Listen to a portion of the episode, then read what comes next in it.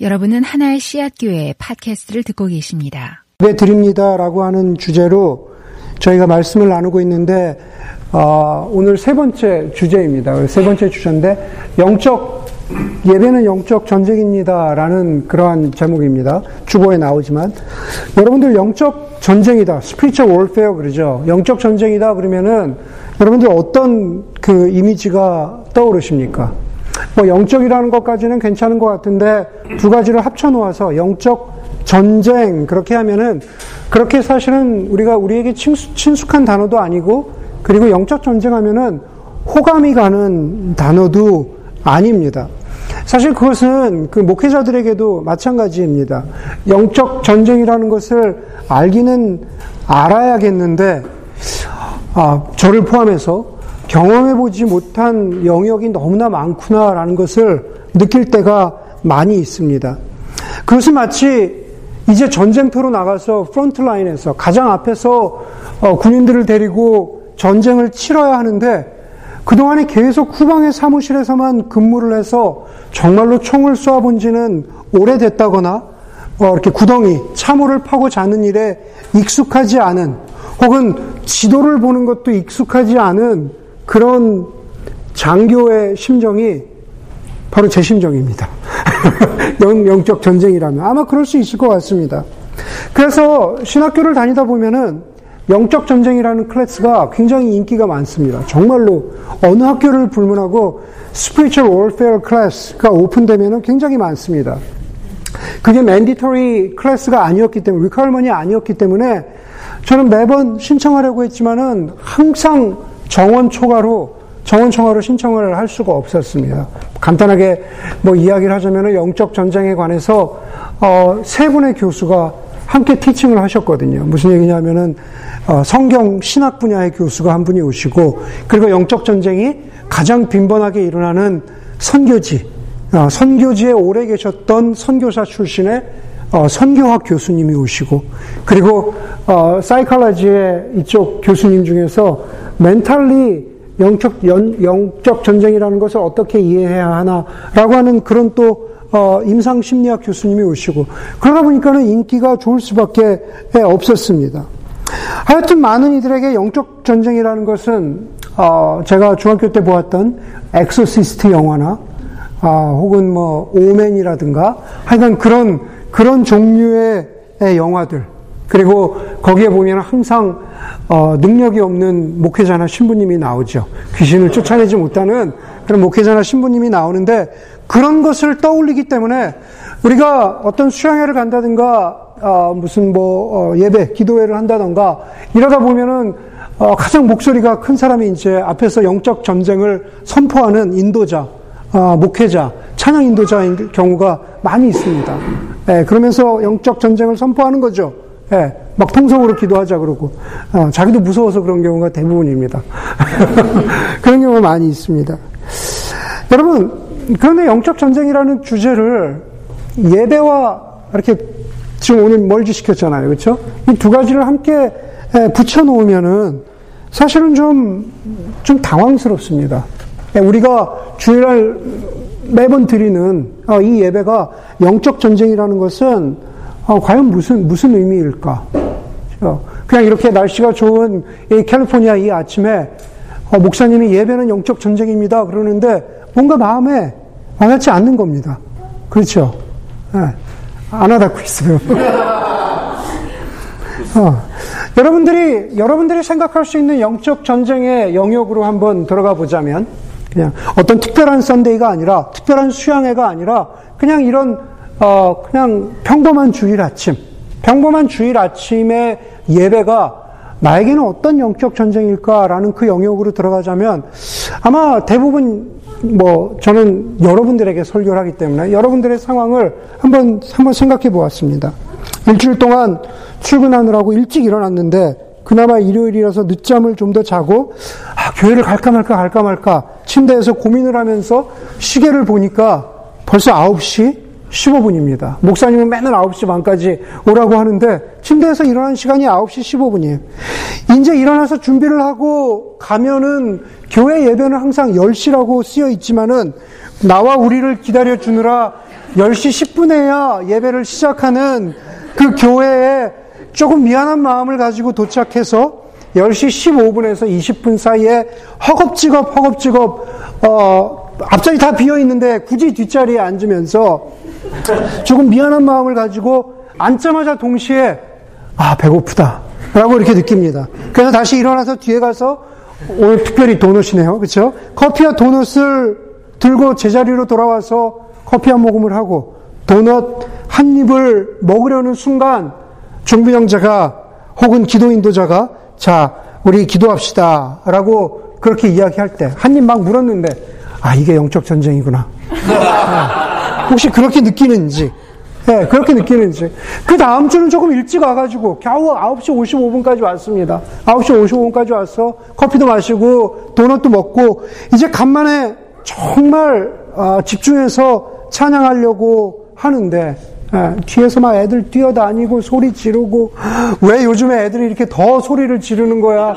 애들이 커가니까 진짜 감당이 안 되나? 막 이럴 때 마음속에서 짜증이 올라오면서, 아, 이런 게 영적 전쟁이구나. 이렇게 나의 예배를 간만에 예배를 드리려고 하는 내 마음을 이렇게 흐트러 놓는 게 영적 전쟁이구나 라고 생각하는 사람들이 있을 것 같습니다. 설교가 길어지기 시작하고 이 교회에 처음 왔을 때 목사님 30분 설교가 넘지 않아서 괜찮았는데 35분, 40분, 45분 이제는 54분을 찍으면서 54분을 찍으면서 와, 왜 저러시나 이러면서 핸드폰을 꺼내서 본문을 보는 척하면서 이메일이나 페이스북이나 인스타를 확인하고 싶은 예배 도중에 인스타를 확인하고 싶은 그러한 유혹이 내 마음속에서 들어올 때 야 이런 게 영적 전쟁이구나 라고 생각하는 그러한 사람이 있을 수도 있을 것 같습니다. 그렇죠? 제가 더 사실은 심한 영적 전쟁은 말씀드리지 않겠습니다. 왜 내가 간만에 좀 예배 좀 가려고 그러는데 저 남편은 저 아내는 내 속을 긁어서 항상 교회 주차장에서 돌아갈까? 집에. 예? 왜 목사님께 가서 항상 우리 남편이나 우리 아내는 머리가 아프다고 얘기를 해야 될까? 얘기해야 할 때 과연 이런 게 영적 전쟁인가? 라고 생각하는 사람도 있을 겁니다. 여러분 늦지 않게 예배에 와야 되고 그 와중에 남편이나 아내하고 싸우지 말아야 하고 우리 꼬마 악마들의 방해에도 불구하고 진지하게 찬양하고 또 승리의 찬송을 부르고 그렇죠?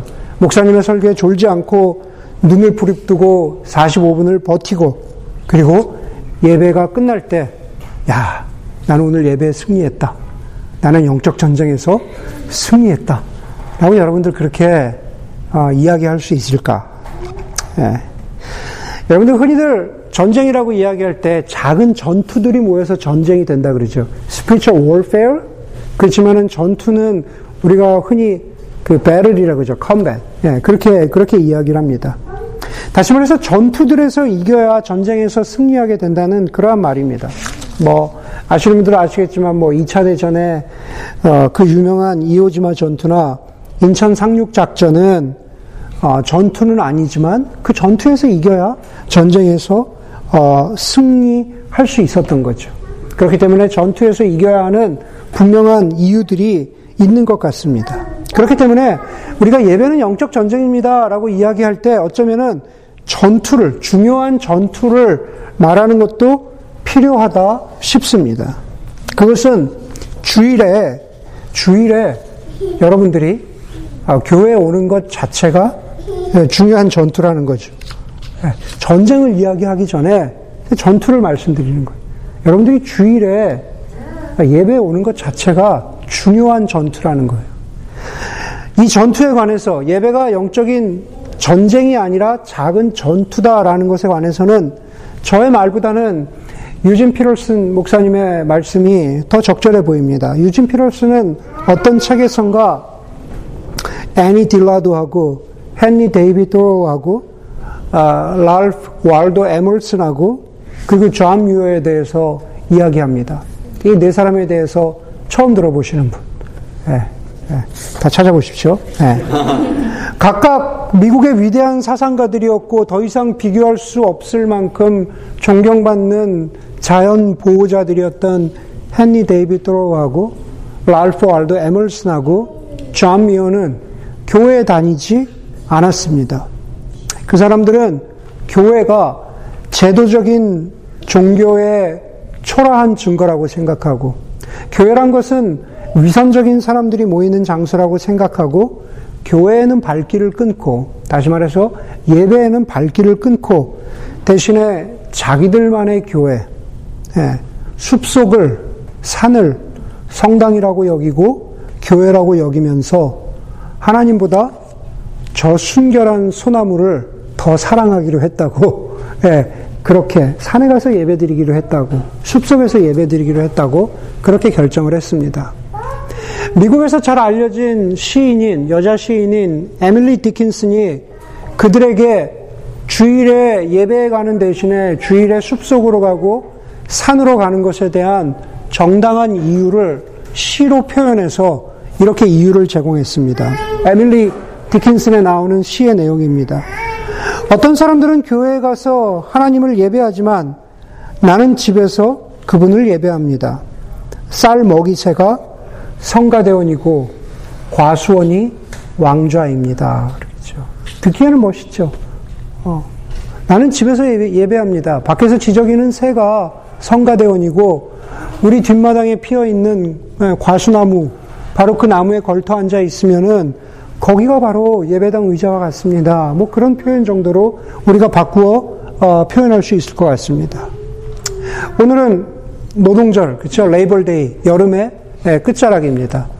메모리얼데이로 시작한 미국의 여름은 레이벌데이로 끝난다고 하는 그러한 말이 있습니다.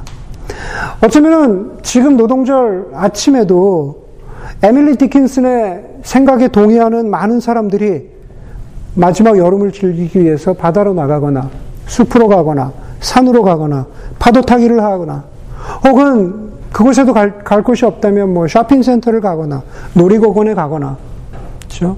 좋은 식당에 가거나, 하여간 어디론가 무엇인가 자기만의 예배를 드리고 있다라는 겁니다. 그런데 아까 제가 네 사람 말씀드렸죠. 그럼 한 사람 빠졌습니다. 애니 딜라드가 있습니다. 여러분, 참고로 애니 딜라드는 버지니아주에 살면서, 버지니아주 우리가 셰넌도어 국립공원이라는 거기에 가면 팅컬 크릭이라고 하는 그 동네가 있습니다. 그 유니버시티 오브 버지니아에 있는 제가 가본 동네 중에 가장 아름다운 동네인데, 그 팅컬 크릭에서 자연의 지혜라는 책을 써서 28살 때 자연의 지혜라는 책을 써서 28살 때 퓰리처상을 받았습니다. 28살 때. 그런 대단한, 미국에서 대단히 잘 알려진 그러한 작가입니다.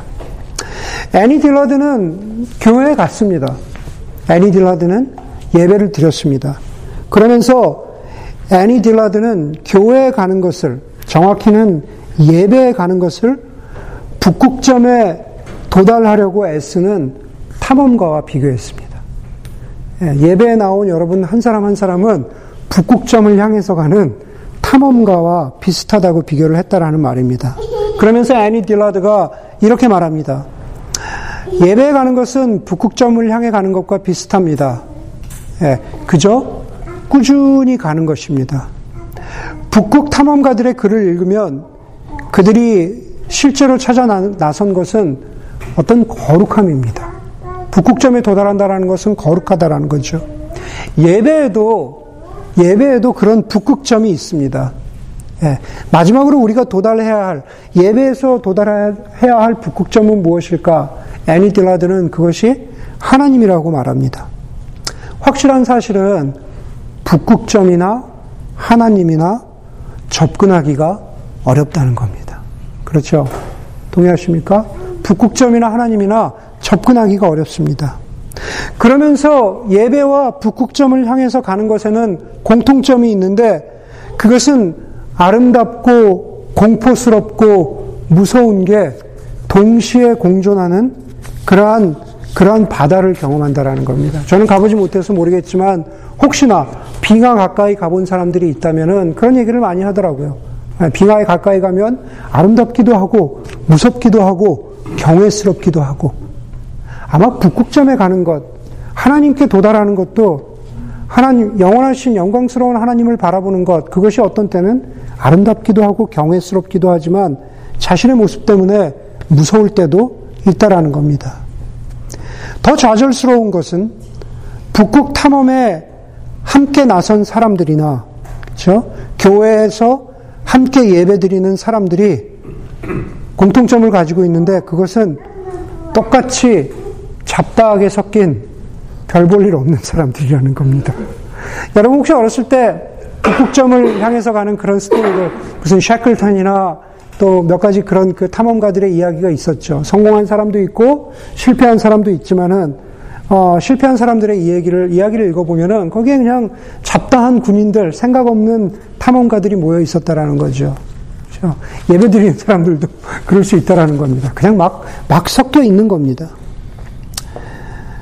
그렇기 때문에 매주 주일에 예배에 가는 어려움은 북극점을 향해 가는 어려움과 비슷합니다. 그리고 애니 딜라드는 이렇게 말합니다. 예배와 북극 탐험 두 가지 다 쉬울 거라고 말한 사람은 아무도 없습니다. 예배 나온 것 자체가 굉장히 힘든 전투라는 거죠. 굉장히 힘든 탐험이라는 겁니다. 그래서 저는 여러분들이 별 볼 일 없는 사람들이 아니라 대단한 사람들이라고 생각을 합니다. 어떤 분이 그래요. 예전에는 썬데이 크리스찬이 칭찬이 아니었거든요.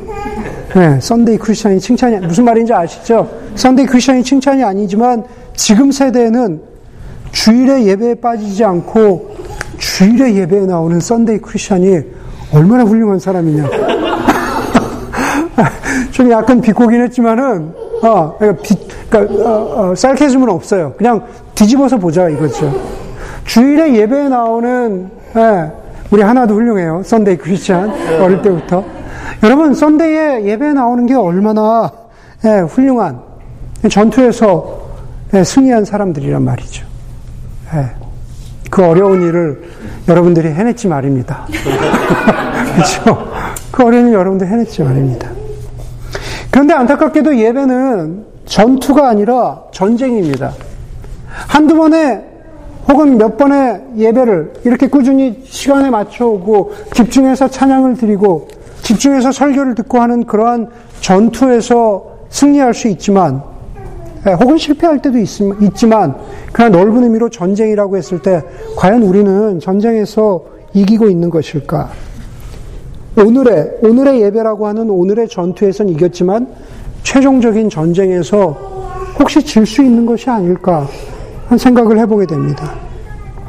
여러분, 오늘 우리가 읽은 첫 번째 본문은 사실 잘 아는 본문이죠. 예수님이, 누가복음에 보면 예수님이 베다니의 마르다와 마리아의 집에 가십니다. 39절에 보면은 그 집에 들어가셨는데 엄마가 없어서 우는 거예요. 39절에 보면은 마르다와 마리아의 집에 가셨는데, 마리아라고 하는 동생은 주님의 발 곁에 앉아서 말씀을 듣고 있었고, 마르다는 여러 가지 접대를 해야 되는 일로, 예수님을 접대해야 하는 일로 분주했습니다. 그래서 마르다가 언니가 예수님에게 이렇게 말합니다. 주님, 내 동생이 나 혼자 일하게 두는 것을 아무렇지 않게 생각하십니까? 주님, 이게 괜찮으십니까? 가서 나를 좀 거들어 주라고 내 동생에게 말씀해 주십시오.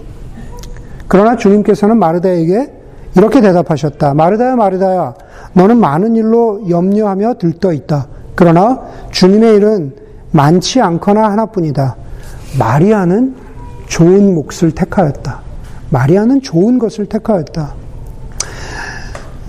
여러분, 예수님을 대접하기 위해서 분주한 마르다는 뭔가 핵심을 놓친 것이고, 말씀을 듣겠다고 예수님의 발밑에 앉아있는 마리아는 칭찬받아야 하는 것일까? 행동과 섬김, 그렇죠? 행동과 섬김은 2등의 삶이고, 묵상과 배움과 설교를 위해서 앉아있는 삶은 1등의 삶일까? 성 프란시스코가 그렇게 얘기를 했잖아요.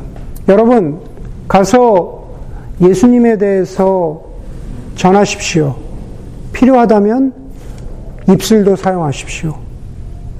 그렇게 이야기한, 섬김을 강조한 성 프란시스코나 캘커타에서 평생을 힘들고 어려운 이들을 위해서 살아갔던 마더 테레사의 삶을 이 본문에 비추어 보면 뭔가 부족한 삶이고, 열심히 듣고 배우고 그리고 알아가는 것에 집중하는 마르다와 같은 삶이 그리스도인의 삶의 완벽한 모형이라고 예수님이 말씀하시는 걸까? 결국 누가복음을 보면서 뒤에서 분주하게 다니지 말고 여기서 예배 잘 드려, 그러면은 영적 전쟁에서 승리하는 거야 라고 지금 예수님이 말씀하고 계시는 것일까? 여러분, 모두 다 예수님 발밑에 앉아 있으면 손은 누가 키웁니까? 모두 다 여기 앉아 있으면 우리 아이들을 어떡합니까? 우리 아이들은 누가 키워요? 그렇죠? 네. 도대체 예수님이 어떤 맥락으로 이 말씀을 하신 거냐라는 거죠. 예수님이 언니 마르다에게 이렇게 말씀하시죠. 마리아는, 내 동생 마리아는 좋은 것을 택했다. 여러분, 마리아가 택한 좋은 것이 무엇일까? 발밑에 앉은 거? 네. 그게 좋은 것일까? 여러분, 예수님 당시의 문화는, 예수님 당시의 중동 문화는 남자와 여자를 구별했습니다. 그렇죠? 남자와 여자를 구별했다라는 것은 다시 말해서 주거 공간 속에도 남자의 영역이 있고 여자의 영역이 있었다라는 겁니다. 멀리 볼 것도 없이 지금 들어가신 마르다와 마리아의 집, 아니 조금 이따 보겠지만은 그 오빠 뭐 나사로가 같이 살았을 수 있겠죠. 하여간 그 집 안에도 남자의 공간과 여자의 공간이 따로 있었습니다. 아마 조선시대의 뭐 안채와 사랑채가 따로 있는 것과 비교해보면 금방 이해가 되실 겁니다. 한국에도 그런 게 있었다 그러죠. 구한말에 처음에 복음이 전해질 때도 비슷한 일이 있었답니다. 서양 남자 선교사님이 와서 복음을 전했어요. 복음을 전했는데 그 말씀을 듣고 복음을 영접하고 세례를 받아야 하는데 남녀 7세 부동석인 그 당시 사회에서 남자가, 그것도 서양 남자가 이 여자에게 손으로 이렇게 얼굴을 마주보고 세례를 준다는 게, 이게 말도 안 되는, 그 당시에 전통으로 보면은 손가락질 받을 그런 일이었습니다. 그래서 나온 게 휘장 세례입니다. 휘장 세례. 광목천 아시죠? 천을 이렇게 만들어 놓고 가운데 구멍을 뚫습니다.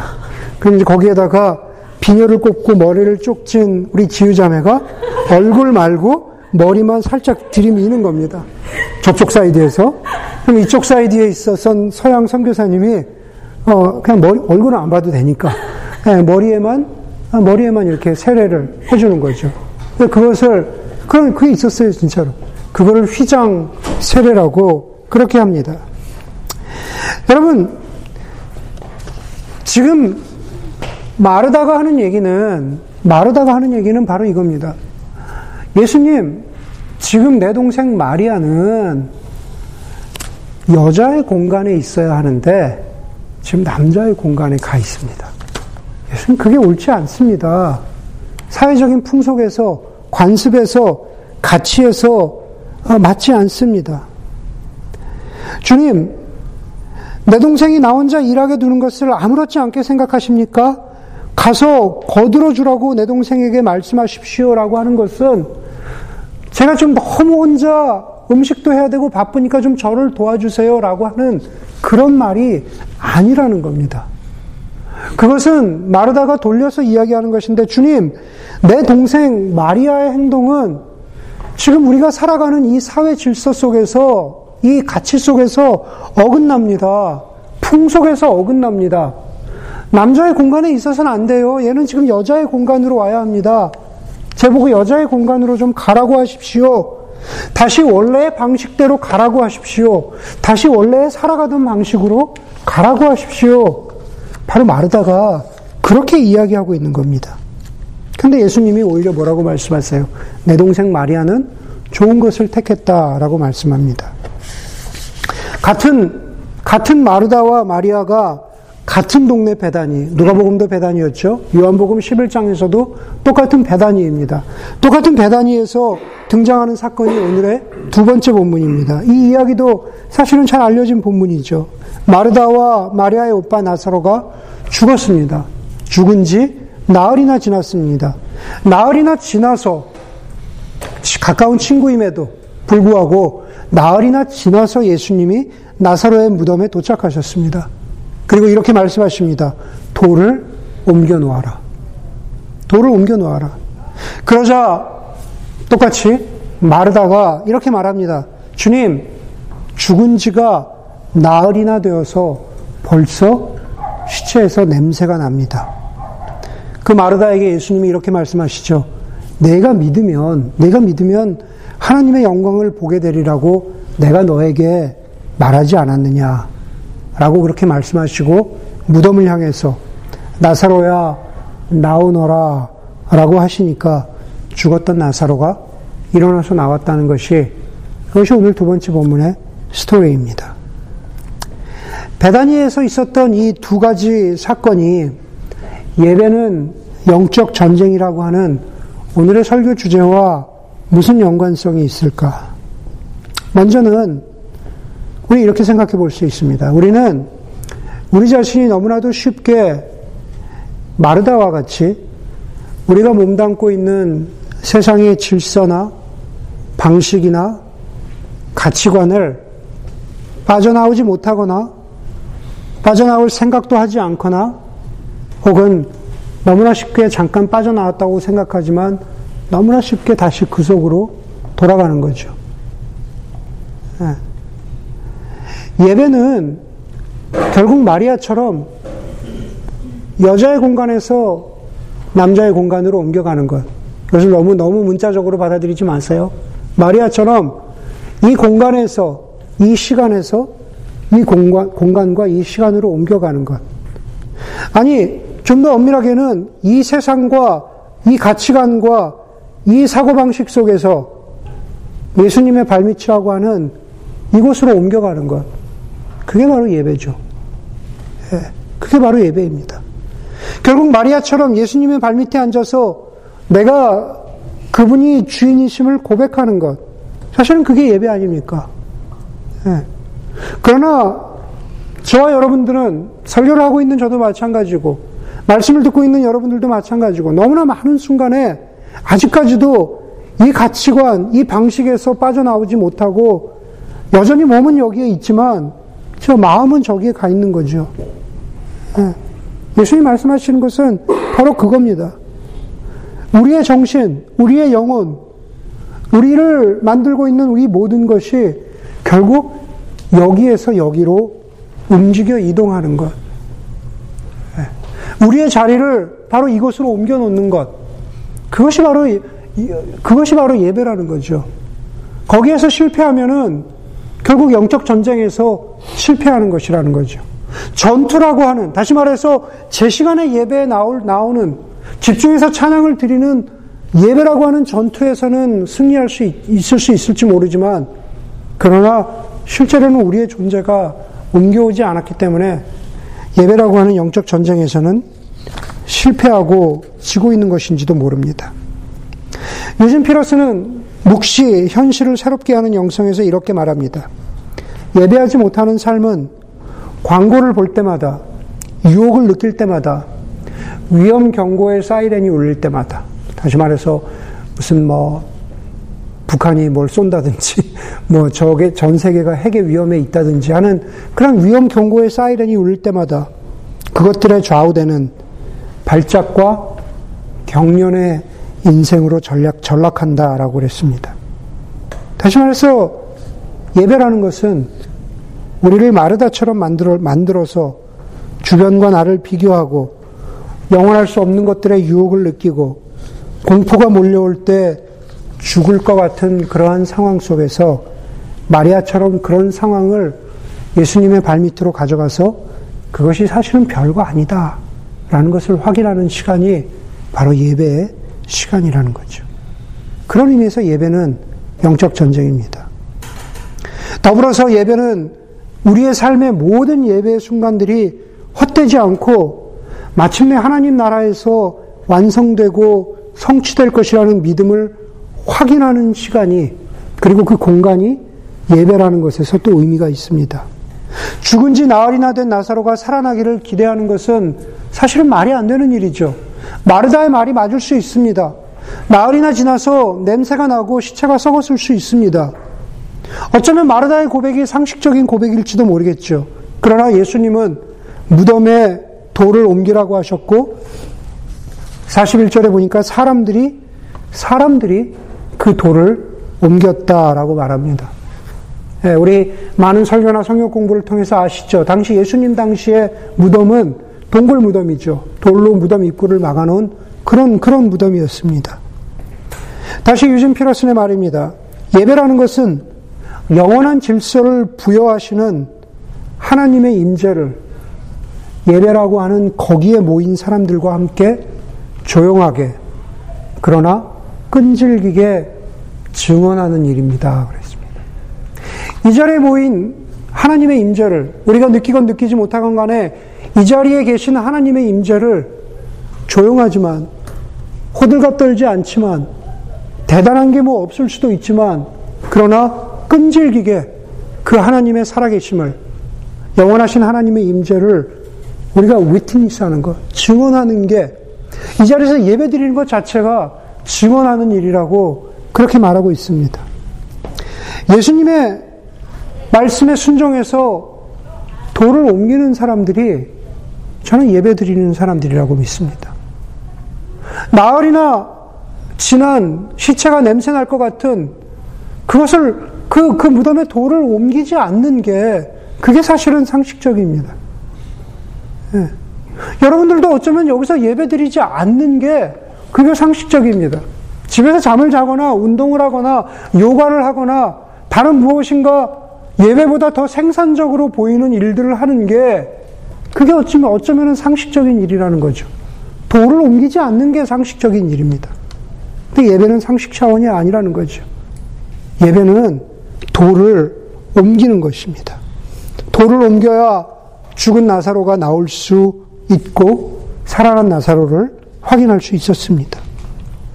우리는 이 시간에 함께 예배를 드리면서, 돌을 옮기면서 예수 그리스도의 살아계신 하나님의 임재, 나사로를 살리신 그 하나님의 능력을 우리는 신비롭게 또 예배를 통해서 우리의 삶을 다시 한번 살리시고 힘주시고 우리의 삶을 다시 한번 일어나게 하시는 그 하나님의 능력을 우리는 경험합니다.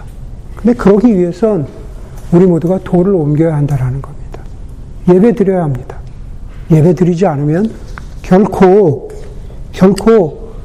하나님의 임재를 경험할 수 없습니다. 부부가 싸웠더라도 예배 오십시오. 머리가 아프더라도 예배 오셔야 합니다. 누구를 꼭 집어서 하는 얘기는 아닙니다.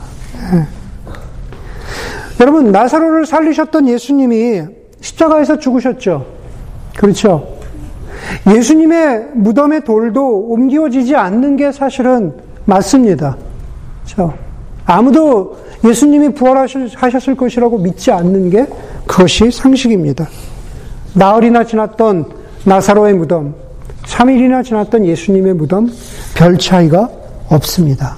그러나 예수님의 무덤을 막고 있었던 돌도 옮겨졌고, 막달라 마리아를 비롯한 여인들이 예수님의 부활을 확인했습니다. 그것이 곧 예배입니다. 사랑하는 교회 여러분, 저는 이 주일의 예배가 여러분들이 예수님의 발밑에 앉아서 세상의 질서와 세상의 방식과 세상의 가치관을 거부하는 그러한 고백이 되기를, 신앙의 고백이 되기를 바랍니다.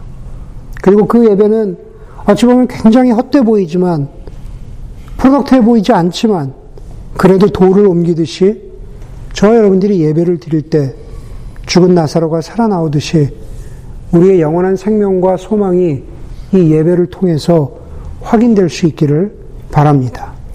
그런 예배를 드릴 때 우리는 영적 전쟁에서 승리했다라고 감히 말할 수 있기 때문입니다. 함께 기도하겠습니다.